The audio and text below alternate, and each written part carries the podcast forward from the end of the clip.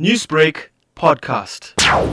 Our Gandhi Committee has been in existence for a number of years now. We were established in 1989. One of the weaknesses in what we've been trying to do is that we haven't been able to reach young people. Now, the main focus of the committee has always been the commemoration of the event of 7th of June when Gandhi was thrown off the train in Pietermaritzburg. That was the trigger that set him off on this on his life of social activism. Now, the problem with the 7th of June is that it's smack in the middle of the examinations. We haven't been able to get young people to participate actively because of that. And so we shifted this whole thing into a youth symposium. And we said we'll have it separately for young people. And we think that the message of nonviolence needs to start with young people in the schools and so on, so that they can grow up with that attitude. What are some of the highlights of this year's youth symposium? We have 5 speakers. 3 of them are international. We have a speaker from Chicago, from the Gandhi Youth Committee. Her name is Nandini Kandamuri, and she's going to speak of nonviolence. Is it a strategy for youth to address injustices and transformation? Then we have Incha Dawood from Jammu in India.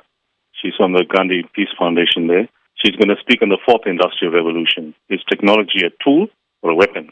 And then we have from Zimbabwe, we have a peacemaker there, a young man, Mike Sabanda, and he's going to talk about youth mental health, juggling reality and societal expectations. And then the 2 local speakers, we have Justice Sambo from Johannesburg. He's going to speak on hunger equals anger equals violence. Can equal distribution of resources prevent violence? And then we have Mzwakwe Mbata from Durban, from Phoenix, the Gandhi Development Trust, and he's going to speak on bringing the community together at a time of violence and unrest. So that's basically what's going to happen here. That sounds very exciting, especially in light of the recent unrest and now the social cohesion efforts that are being made to bring communities together.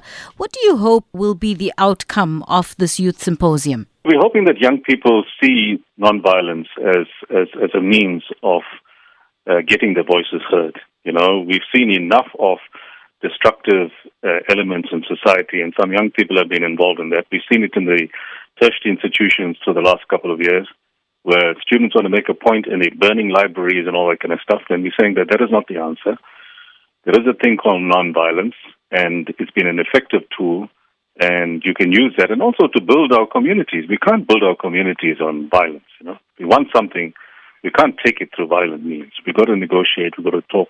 So we're hoping that it'll help the healing process for us in this country. I mean, we are all of the older generation, and we can be tolerant about different things. But young people are growing up, and they need to grow up in a proper society.